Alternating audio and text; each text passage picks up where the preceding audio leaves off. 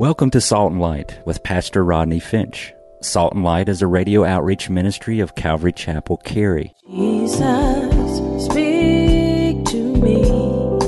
Open your word and reveal your heart to me. Salt and Light is a series of verse by verse studies through the Bible, focusing on its practical application to our everyday lives. Salt and Light is recorded live at Calvary Chapel, Cary in Apex, North Carolina. Stay tuned. At the end of the program, we will give you information on how to contact us, so be sure to have a pen and paper ready. Today, Pastor Rodney will be teaching from the book of Exodus, chapter 29. So grab your Bibles and follow along. Now, with today's teaching, here's Pastor Rodney. Hebrews chapter 3 in verse 1, it reads, Wherefore, holy brethren and sisterin, partakers of the heavenly calling, consider the apostle and high priest of our profession. And who might that be? Christ Jesus. So, here in Hebrews, give me your attention, in Hebrews chapter 3, verse 1, we are exhorted to give consideration. Are you listening? We're encouraged, exhorted to give consideration to the high priest of our profession, to the high priest of our belief, is what that means. And that's exactly what we've been doing. If you've been around here on Wednesday evening, you know we've been looking at the high priest. The first high priest in ministry, his name is Aaron, and his sons. And we've been parallel Aaron and his sons, the high priest Aaron, with Jesus Christ, our great high priest. That's what we've been talking about. Now, in chapter 27 and 28 and 29, of which we looked at just a bit last time we were together, last week, we've been journeying through and gathering in 27, 28, and 29, we've been gathering the materials for the tabernacle and for the high priest and all of these things. And we talked about the making of the Ark of the Covenant. We've talked about the mercy seat. We've talked about the lid on the mercy seat. We've talked about the table of showbread, the menorah, the lampstand. We have been given and talked about a description of the tabernacle itself, its length, its width, its height. The different coverings that were involved in the tabernacle, the golden pieces, the veil of the temple that separated the holy place from the most holy place or the holy of holies we discussed, were you with us, the brazen altar, the priestly garments of the high priest. Last time we talked about the priestly garments in detail. We talked about the ephod, the breastplate, the urim and the thummim, which was like uh, two stones, not really sure what they were used for. Kind of like, you know, spiritual dice or something. If you want to know the will of God, you throw these Urim and Thummim. That's about all we know. And we talked about the robe that the high priest wore. Around the bottom of the robe were bells and pomegranates, bells and pomegranates all the way around the robe. We talked about the headpiece that the high priest wore. And this headpiece had a gold band around it and written on the gold band. Anybody know what it said? Holiness to the Lord. I know y'all were thinking it. And holiness to the Lord. And, uh, the tunic we talked about, the linen coat, the sash, and once they put all of the clothing on the high priest and his sons, then they were to be anointed, consecrated, and sanctified. They were to be consecrated. So tonight in chapter 29. We actually looked at a little bit of chapter 29 the last time, but I kind of want to go back to verse 1 of chapter 29 because I have some other interesting things I want to tell you about. But what we see here in chapter 29, we come to the consecration and the ordination of the priest. Let me just tell you, give me your attention, please. Let me tell you that this chapter is long. And it isn't the most, let's just say, thrilling chapter in the Bible. And needless to say, it was very difficult for me over the last couple of days to kind of wrap my head around it and uh, pull out something. And uh, we don't know what it is yet. it's yet to be told. And uh, but we'll see what the Holy Spirit gives us. But the Holy Spirit always gives us something. More than ten people need to say Amen. He is faithful to give us something. So uh, let's just kind of drop in and see what He gives us. Uh, chapter 29, we pick up, we're going to take big chunks of it too, by the way, because it is so long and it is so detailed. We're going to take big chunks and then we'll come back and I'll have some words. And I should tell you right up front, I'm not going to elaborate on every single verse. I'm going to get the ones that I feel the Holy Spirit wants us to get tonight. And you are most certainly free to go back and get all you want.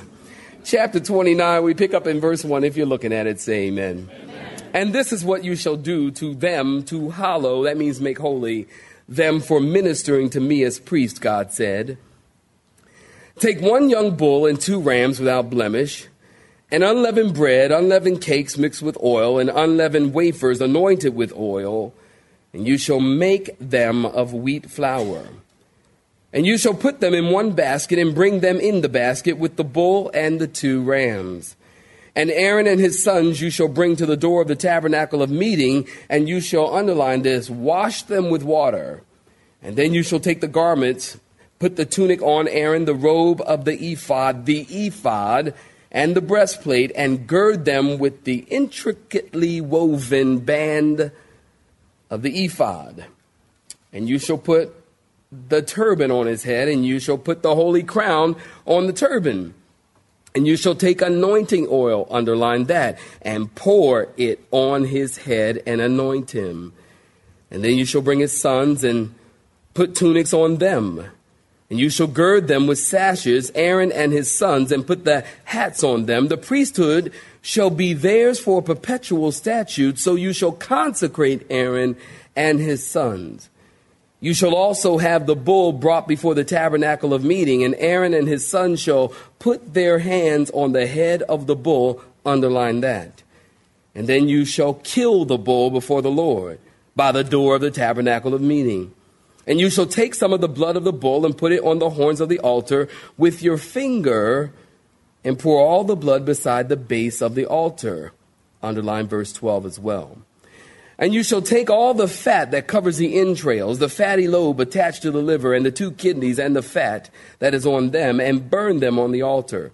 But the flesh of the bull, with its skin and its offal, that's dung, you shall burn with fire outside of the camp. Why? Because it is a what, saints? A sin offering. Stop right there. Give me your attention. So, what we have here is we are ready at this point to begin the ceremony for consecration and ordination of Aaron and his sons. Consecration and ordination. So, we think of consecration, perhaps, I don't know, are you familiar? Consecration in many different denominations mean many different things. I know from the denomination that I came from, they had consecration services.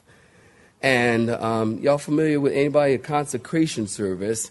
And uh, not many, so what I'm about to say is meaningless. But uh, I'll say it anyway.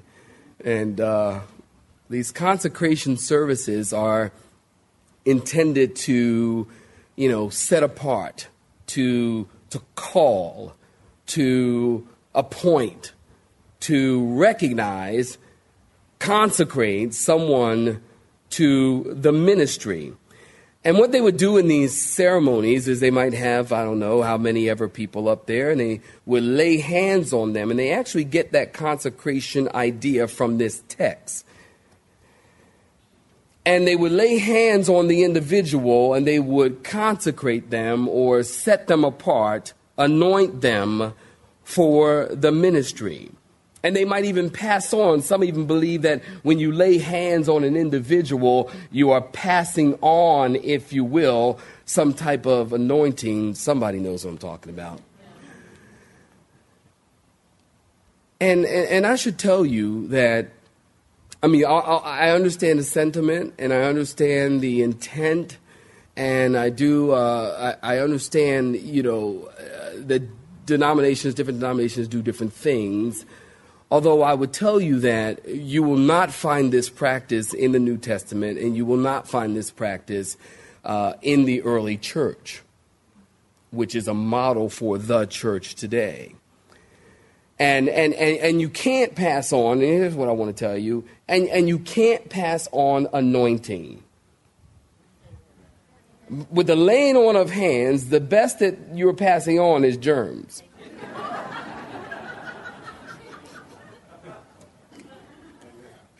You understand, you cannot pass on anointing. Anointing is something that comes from God. And you cannot listen, and really, man cannot ordain. Do you understand that ordination does not come from man? People come to me from time to time and they'll say, Pastor Rodney, can you ordain me? And I'll tell them, absolutely not. I cannot ordain you. No one can ordain you. Why? Because listen, ordination comes from God and God alone. It was Jesus who said in John chapter 15, verse 16, Jesus said, You have not chosen me, but I have chosen you and ordained you that you should go and bring forth fruit. You see, God is the only one who can ordain. When man gives you an ordination, I have staff pastors that I have given an ordination certificate to. But I didn't ordain them. What I did was ratify, watch this, I ratified and recognized what I believed God was already doing in their life. I simply just said, hey, you know what? Hey, I see you have like a, a shepherd's heart. And I acknowledge and see that shepherd's heart and say, hey, you must be called to the ministry. You're called to be a pastor. I just acknowledge. I just ratify. I just recognize something that God is already doing, but man can't give you the gift and man cannot anoint you to do the ministry. And I'll tell you something, you can't go to school to get the anointing. That's the truth. If there's one thing, listen, people, can we just get this? Can the church hear me? Can you hear me? You cannot pass on anointing and you can't earn it in a degree. I don't care how many letters you get after your name. Well, I'm Reverend Doctor. And why do we love this name thing? I mean, we, we love the title thing. We love the title. The title, man, the title. Who are you? Well, I am Doctor, Pastor, Reverend. It goes on and on and on, you know. And you know, people send me mail and from time to time, and you know, it has Reverend Finch on it. I'm like, I don't even, I, I don't like that name, Reverend. I prefer Right Reverend Finch. Just kidding. Now, if you put that on there, I might say, hmm, now we're on to something. And uh, but no, I mean you can't you can't get this anointing. You you can't you can't earn it. It's something that comes from God. or nation. I'm going to tell you about it in just a minute at toward the end of our sermon. But but we'll we'll see that Aaron and his sons they didn't do anything to get this anointing. They didn't do anything to organize the ceremony. They didn't do anything to organize the consecration. God separated himself for people and God did it all by himself. Now, you want to notice, if you're taking notes, you want to notice four steps to ordination. Go ahead and look at verse 4, if you will. Four steps to ordination. Number one, do you see it? I had you underline it in verse 4. Four steps to ordination. Number one, the washing with water. You see that? Aaron and his sons were to be brought to the door of the tabernacle and to be bathed in the presence of the people. Now, this bathing, you got to understand something. In the middle of the Sinai, the desert, water is a premium. So, this bathing ceremony at the door of the tabernacle, this is a big deal. And we'll also note that they were washed in the presence of the people. So Aaron and his sons were to come, Nadab and Abihu, that's their names, were to come to the door, strip down in front of the people, and be washed. Now, how many of us really want to go in ministry? Any takers? Going once, going twice, I ain't gonna wait on you.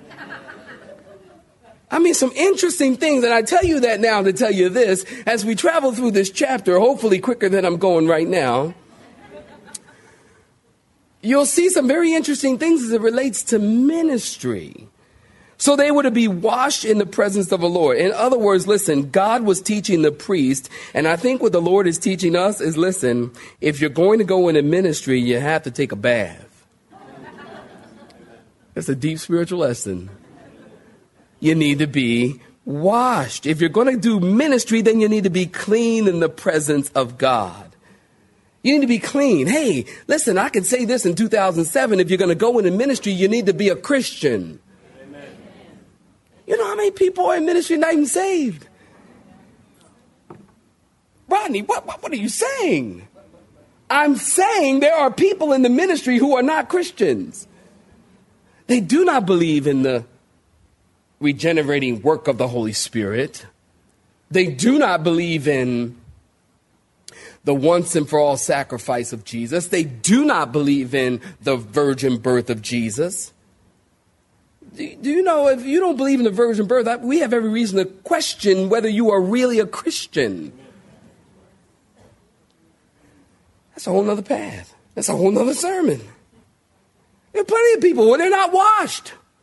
They're not clean. They're not even saved. God says, listen, first of all, Aaron, here, get this. Sons, get this. If you're going to go into ministry, number one, you're going to have to be washed. Why? Because God only uses prepared, clean vessels. And before you're used, you must be clean. Secondly, you want to notice, fast forward to verse 7. Notice talking about four steps to ordination there had to be the anointing. You see that in verse 7 with oil. When a king or a prophet was being anointed, they would be, they'd have oil poured over them. Notice it says in verse 7, and you shall take the anointing oil and pour it on his head. You see that? So they would pour this oil over the head. It would run down the face and soak the beard and even run down and soak the front of their clothing. And, and, and they would just kind of just pour it. I mean, just dab it. I mean, just really pour it. Unlike what we do today. I mean, I've, again, I've been in consecration or nation services, and we take a little dab of oil and, you know, you know, a little dab of do you, you know what I mean? You're just kind of, you just kind of, you know, and why is it that we always make the cross? I'm guilty. If I anoint you, if I anointed some of y'all, y'all know I made a little cross right there. Why do we do that? That's just, I don't know why we do that. You know, from now on, if you want to be anointed, you should probably bring like a raincoat because I'm a poor half gallon of water. A bucket of oil. I mean, that's exactly what they would do. They would pour this oil over them and it would literally uh, just soak them from, from head to toe. And then talking about four steps to ordination. Step number three, the animal sacrifice. Go ahead and look at it in verse 10. We just read it. Then you want to get the scene here as Aaron and his sons are present, the people are present, and they would bring a bull before the tabernacle. And Aaron and his sons were to put their hands on the head of the bull and then kill the bull. Step number four. The fourth step was to happen in this ordination service was the anointing with the blood. That's in verse 12. Go ahead and peek at that. Not only was this the ordination service, but also we learned it's called the sin offering. It's a sin offering. Now, as we pointed out, even last week, as we just read it, they would take the bull and they would cut its throat. And the blood is to be bled out to the last drop. And then they would fillet the bull and take the fat that covered the entrails and the fatty lobe that was attached to the liver, the two kidneys and the fat that was attached to it. And they would take all of this stuff and they would put it on the altar and the skin and the dung was to be taken outside of the camp and burned. You see, if you were to attend this ordination service, you would have actually been repulsed. Remember, I told you last week, I said, this is yucky stuff. This really is yucky stuff. This is graphic. It's yucky. It's bloody. And it makes an impression. Why? Because listen, it's supposed to make, remember, it's a sin offering. It's supposed to make an impression because the sin offering was supposed to be a repulsive thing. Because God sees sin as repulsive. God sees sin as repulsive. So God is actually making a statement here. It's a sin offering, and it's ugly, and it's bloody. And if you were to rate this scene, it would be rated R for restricted because it's ugly, it's nasty, it's bloody, and it really does make an impression. God is teaching them the price for a life of sin, for sin, is the innocent. An innocent bull sacrificed. And of course, we fast forward to the New Testament, and we know that Jesus, the innocent, was sacrificed for us, the guilty. You see the, you see the connection? The innocent for the guilty. We see that right here in chapter 29. Let's go ahead and look at verses 15 through 18. And you shall also take one ram, and Aaron and his son shall put their hands on the head of the ram, and you shall kill the ram, and you shall take its blood and sprinkle it all around on the altar. And then you shall cut the ram up in pieces, wash its entrails and its legs, and put them with its pieces and with its head. And you shall burn the whole ram on the altar. And this offering is not an altar, uh, uh, offering, is not a sin offering. What is it, saints? It's a burnt offering to the Lord. And it's a sweet aroma and an offering made by fire to the Lord. So now we have the burnt offering. The burnt offering. In the burnt offering, they were to take the ram, cut it up in pieces, wash the entrails and the legs, take the head, cut it off, stack it up. Are you guys getting this scene here? This is a stacked up mess on the altar. And they were to watch it burn. And it's a burnt offering to the Lord. Now, the burnt offering said to them, Listen, we have failed. This is what this was to teach them that we have failed to give God our all. This animal now gives its all to atone for our failure, and we've decided to live now giving our all to God. That's what it spoke of the fact that we're giving our all to God. And doesn't that sound like stay around with me on Sunday mornings? Romans chapter 12, verse 1. I beg you, I beseech you, therefore, brethren, by the mercies of God, that you present your body, that's give it all, that you present your body a living sacrifice, not a dead one like right here, God's not saying, look, if you're going to be all for me, and I'm going to use you, and you're going to be a sacrifice for me, then, then, then God's got to cut you up and put you on the altar. God's saying no. And the New Testament, Paul says, I beseech you, brethren, Romans 12, 1, I beseech you, brethren, by the mercies of God, that you present your body a living sacrifice, not a dead one but a living sacrifice, holy and acceptable unto God, which is your reasonable service. You know what that means? That means it just makes sense for you to give yourself to God. It's your reasonable service. It's not unreasonable, it's reasonable. It just makes good sense. And don't be conformed to this world, verse 2, but be ye transformed by the renewing of your mind that you might prove what is that good and perfect and acceptable will of God. Listen, saints, that just makes good sense. For the Christian, to give her life to God. Give it all, man. What you holding back for? Well, you know, I just go to church and do the Christian thing, but then, you know, Saturday night I do what I want. You know, everybody has a vice. You know, everybody's got something that they do. Well, it shouldn't be that way. Maybe it is that way, but it shouldn't be. Christians should give their all to God. Amen. Amen. Amen. I'm going to keep saying until you say it. Amen. We should give everything to God. I mean, Lord, here, everything. It's a, it's a sacrifice. You have been listening to Salt and Light, a radio outreach ministry of Pastor Rodney Finch and Calvary Chapel Cary, located in Apex, North Carolina. Join Pastor Rodney Monday through Friday at this same time. For information regarding service times, you can contact us at 1 800 293 0923. That's 1 800 293 0923. You may listen to today's broadcast in its entirety by visiting the media library on our website at cccary.org.